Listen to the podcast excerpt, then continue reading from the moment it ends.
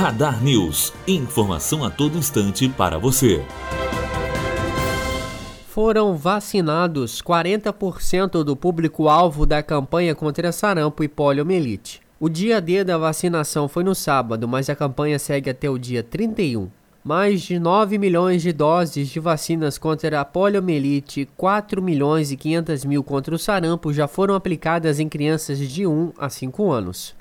Estados como São Paulo, Rondônia e Amapá já tiveram mais da metade da população vacinada. Matheus Azevedo, aluno do primeiro ano de jornalismo, direto para a rádio Unifoa, formando para a vida. Radar News. Informação a todo instante para você.